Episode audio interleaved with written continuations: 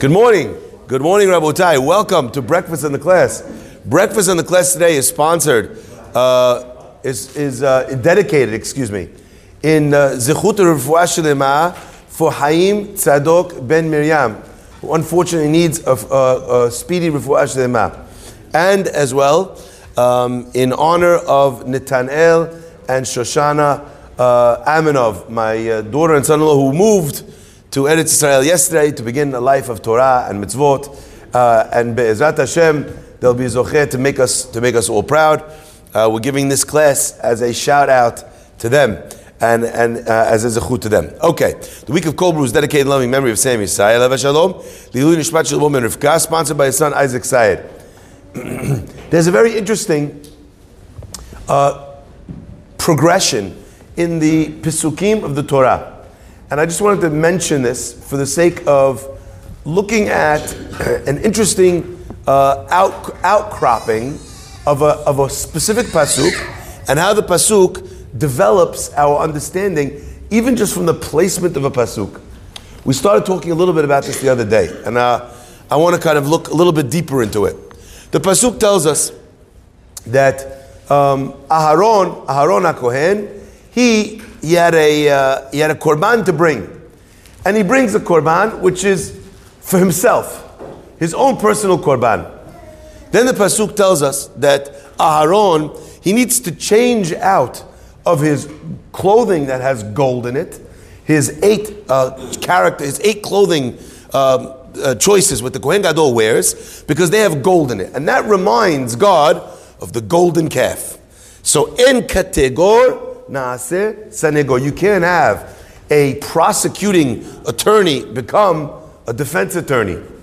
If something reminds Borei Olam, so to speak, of a negative thing, you don't use that thing when you're trying to ask Hashem on Yom Kippur for kapara for everybody.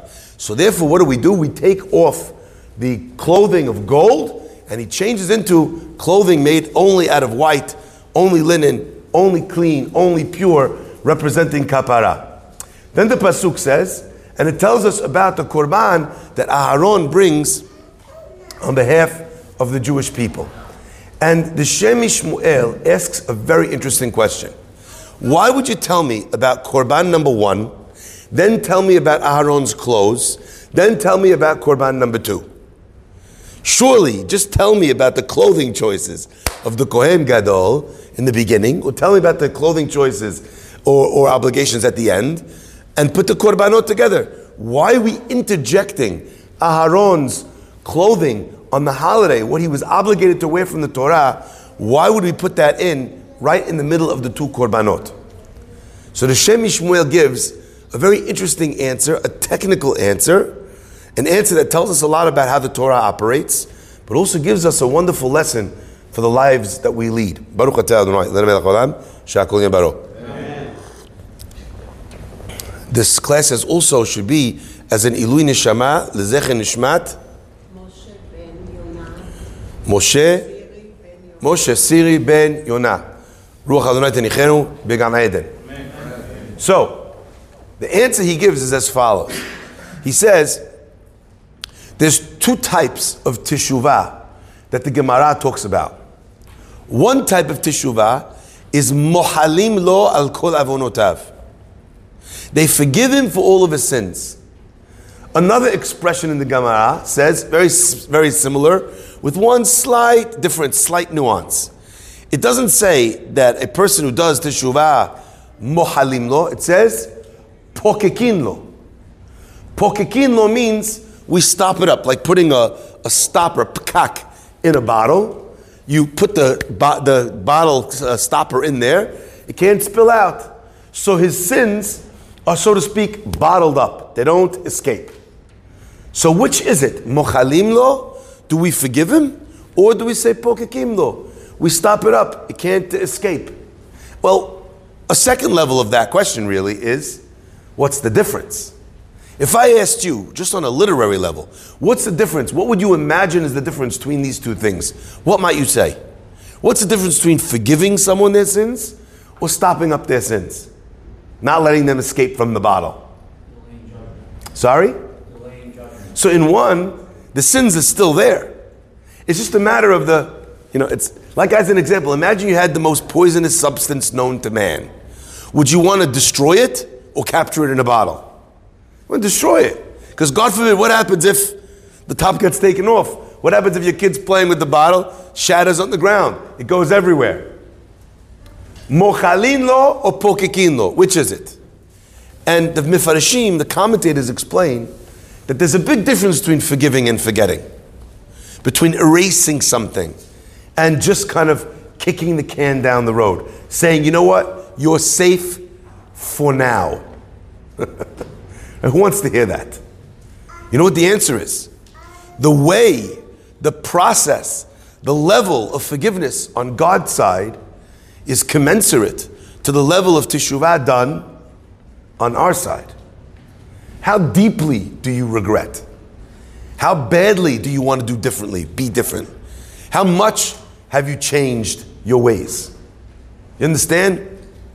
So if the change is, so to speak, shit'i, it's surface level, so then the forgiveness is also surface level. We can get along, you and I, but you know what? I'm never going to trust you.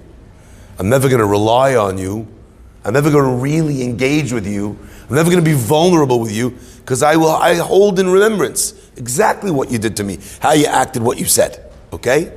If that's the case, then we understand something very deep over here. Aharon, he sinned with the calf, with the golden calf. He didn't do the sin of the people.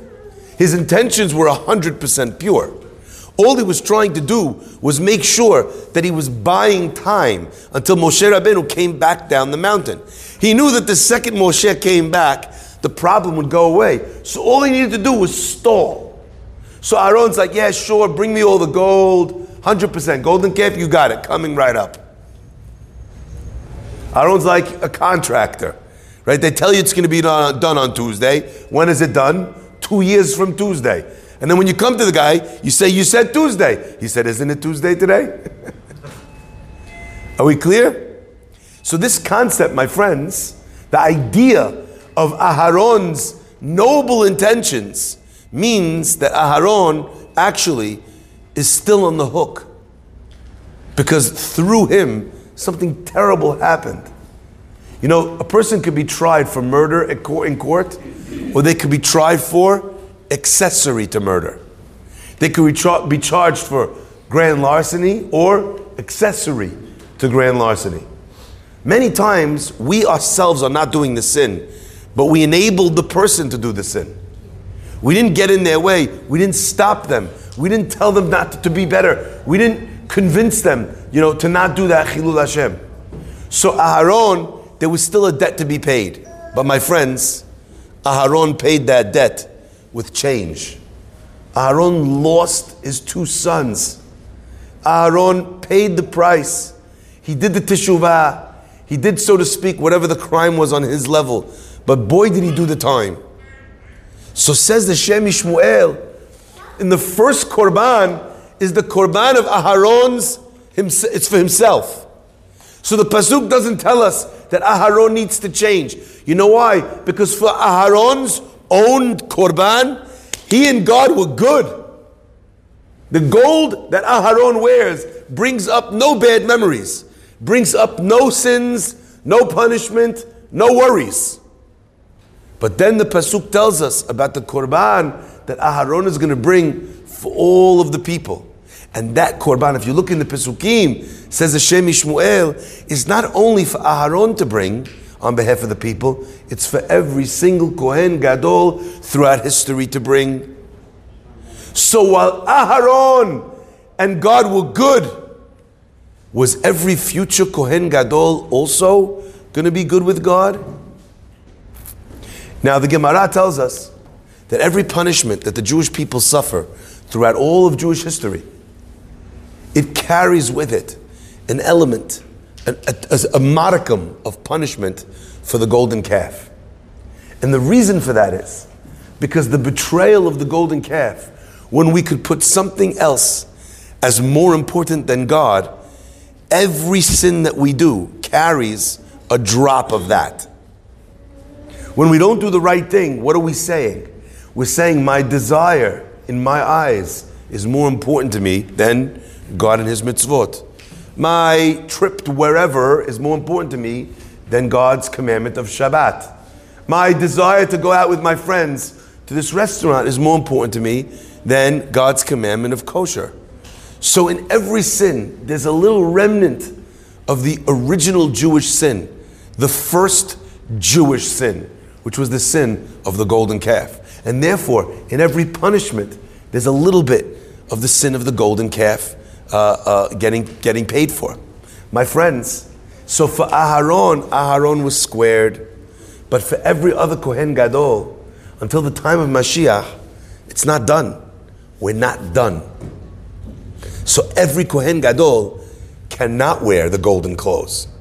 So therefore, the pasuk puts it after Aharon's personal sacrifice, because he was good. In between that sacrifice and the sacrifice he brings on behalf of the people that every Kohen Gadol would bring. That sounds like a lesson that I should be learning with Aharon HaKohen. Why am I teaching it to you? Anyone his name Aharon HaKohen? Nobody. You know what the answer is? This idea, the duality of life that exists within people, is so important to remember. You, as an individual, is not the only hat that you wear. There are times when you want to do something, and for you to do it would be no problem. But there's an issue. You're not only you, you're also wearing the hat of a father. And while what you are doing may be technically okay, according to halakha, it's very complicated. If you do it exactly like this, if you say it exactly like that, if you behave exactly this way, it's kosher. But your child is not wise enough, is not uh, mature enough, is not discerning enough to understand how you danced between the raindrops. So, what will your child learn from your actions? He might learn something that maybe you wouldn't have wanted him to learn. So sometimes you're acting not only as an individual, as an Aaron HaKohen personally, you're remembering what will future Kohen Gadols think if this is how I do it. So even if for me it's not necessary, it might be necessary for everybody else. My friends, sometimes we forget that we don't only wear our own hat, we also wear the hat called the Jewish people hat. When you complain in an airport loudly, screaming, cursing at the, uh, the, the woman behind the check in desk, what do people look at? What do they see? They don't see an individual, they see the Jews. Amazing. I have this my whole life. You're wearing a kippah, someone walk, walks up to you, they ask you, What is Israel doing in Gaza? I was like, Hold on, let me ask. Bibi, Makoresham. Bibi tells me, What do you want from my life? All Jews, all Israelis are one person. They represent one thought process. They stand for one thing. And we don't realize a lot of times that even though on a personal level, I'm completely okay saying, doing, acting in a specific way. But remember, you don't only represent your own individual self, you also represent the larger role that you play as a Jew. You don't only represent yourself, you also represent, you are also a father. You're also a husband. You're also, maybe in my case, a rabbi. Every religious Jew that I've ever seen who's ever done anything wrong. What's the first thing that people say? If the guy is not honest in business dealings, this, that, guy will tell you, guy, crook, and he's religious. religious people are people too. Religious people have Yetzer Hara too. Is the reason why he committed the crime because he was religious? No. Could you imagine? I go over to someone, I'm like, you know what, this guy, he did a crime. And you know, he's not religious. He doesn't represent all, but people see people that way. So the Pasuk says, Aaron, you're good. But you know what? Other people looking at you, they might not be good. So I want you to behave in a different way for the sake of others. Vihiyitem nikiim, and you should be clean in the eyes of God and in the eyes of men, in the eyes of humanity. So, I want to ask and challenge. I want to ask and challenge uh, you today because there's always the words that were whispered, uh, you know, that kind of always are whispered in my ear whenever I think about this, when I talk about this. It's a guy who tells me, he goes, you know, whenever I drive, I don't put on my kippah. Why? Drives like an animal, cuts people off left, right, and center, right? And everyone that sees him, what do they say? Look at this guy, this religious guy, cutting everybody off. Maximo. That you know, they're all they're all cursing at him. He says, so therefore, when I drive, since I drive like an animal, I take off my kippah. I was like, why don't you leave your kippah on and not drive like an animal? Has that thought not entered your, your, is that possibility not on the table? Yeah? Sometimes people think to themselves, you know what, I'll take off my kippah, I won't show who I am, and then I don't need to worry about it. But actually, that's not. I think in some measure, the reason why we were mitaken this concept of a yarmulke, of a kippah, yarmulke stands for Yareh Me'eloka, someone who fears God. The idea is that you remember always that there's something or someone above you. This concept of wearing kippah, identifying yourself as Jewish everywhere you go. Everyone might, that's a dangerous exercise. You know, what if you don't act the way you should? That's the point. So that you have to act the way you should. When you're walking around and you're wearing a uniform of a police officer, you got to keep the law. Why do we make our police officers wear the uniform? So that whenever they're going everywhere, they keep the law. Obviously, there are some people who are undercover. That's a whole different story. But in general, my friends, step up to the plate. You are yourselves, but you're also a Jew. You should be identified as such. Like the Pasuk says, Vira'u kol aretz, and the people of the world will see Kishem Hashem Nikra Alecha v'yare'u Mimeka. The people will see that the name of God is called on you and they will fear you. They will, now that word Vayareu, we have that same word, Ish, Imo, Ve'aviv, Tirau. A man, his mother and his father, he should fear. Do we want our children to be afraid of us? No.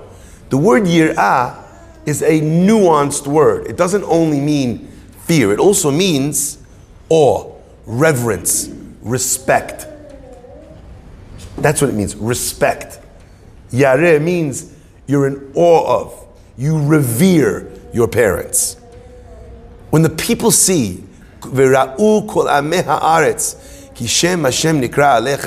when they see that the name of God is on you, they fear you. Right? It doesn't mean fear, it means they appreciate, they respect. A man once told me when I was on a plane, I was walking past, he said, please go in front of me. I said, no, it's fine, you go. He goes, no, no, go in front of me. I said, no, no, it's okay. He goes, my father always taught me, if ever you two should meet a Jew, you should show them respect. They are the people of the book. They live their life by the way God intends they should live their life. They are a messenger and a light unto us all. Please go before me. And I thought to myself, where can I get a 3D printer to print billions of copies of this guy and release them on the streets of the world? Could you imagine if that's how the world thought? Never mind the fact that Jews would get treated better. Forget that for a second. That's a side bonus. Imagine if people respected people that did the right thing. Imagine if that's what the world held up. Not a celebrity, not a football star or a basketball player, not but someone who does the right thing, who lives their life by a creed, by a code. I want to end with one story. there was a, uh, a woman who unfortunately had a very terrible disease on her scalp.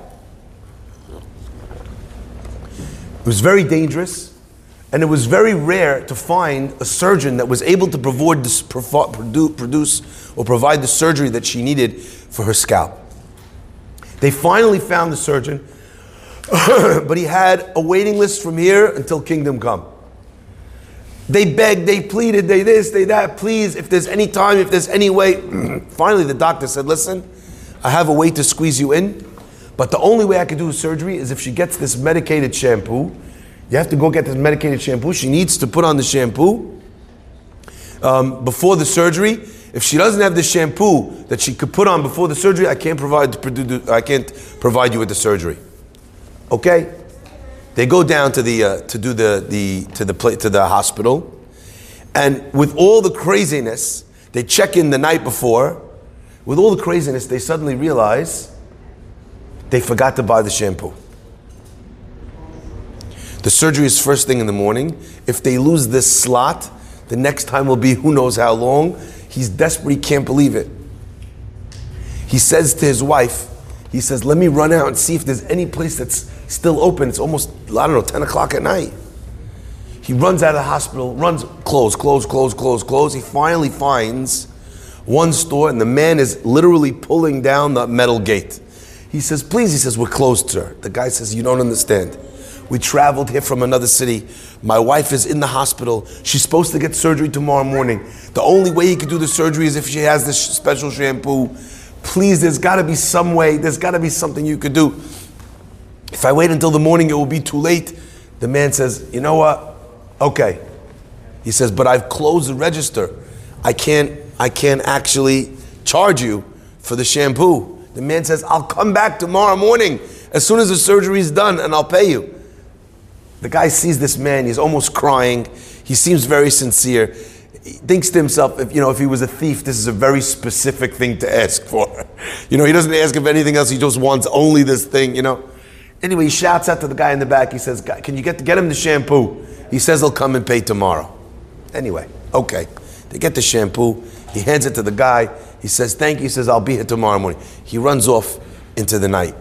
He gets the shampoo. They put it in the first thing in the morning. She showers with the shampoo. She has the surgery. Baruch Hashem, all goes well. The wife is coming out of recovery. She goes to sleep. The husband has a few minutes uh, where he, she's not going to be awake. She's uh, still sleeping off the effects of the drugs from the surgery. He runs back to this to the same uh, pharmacy, and he walks in the door. The door rings, and as soon as he walks in, he hears a, a, all the voices, all the people in the pharmacy going, "Yes! Oh shucks! Oh no! Can't believe it!" Everyone's screaming. He doesn't know what the heck is going on. He walks up, he's got the money in his hand. He says, What is this? What's happening?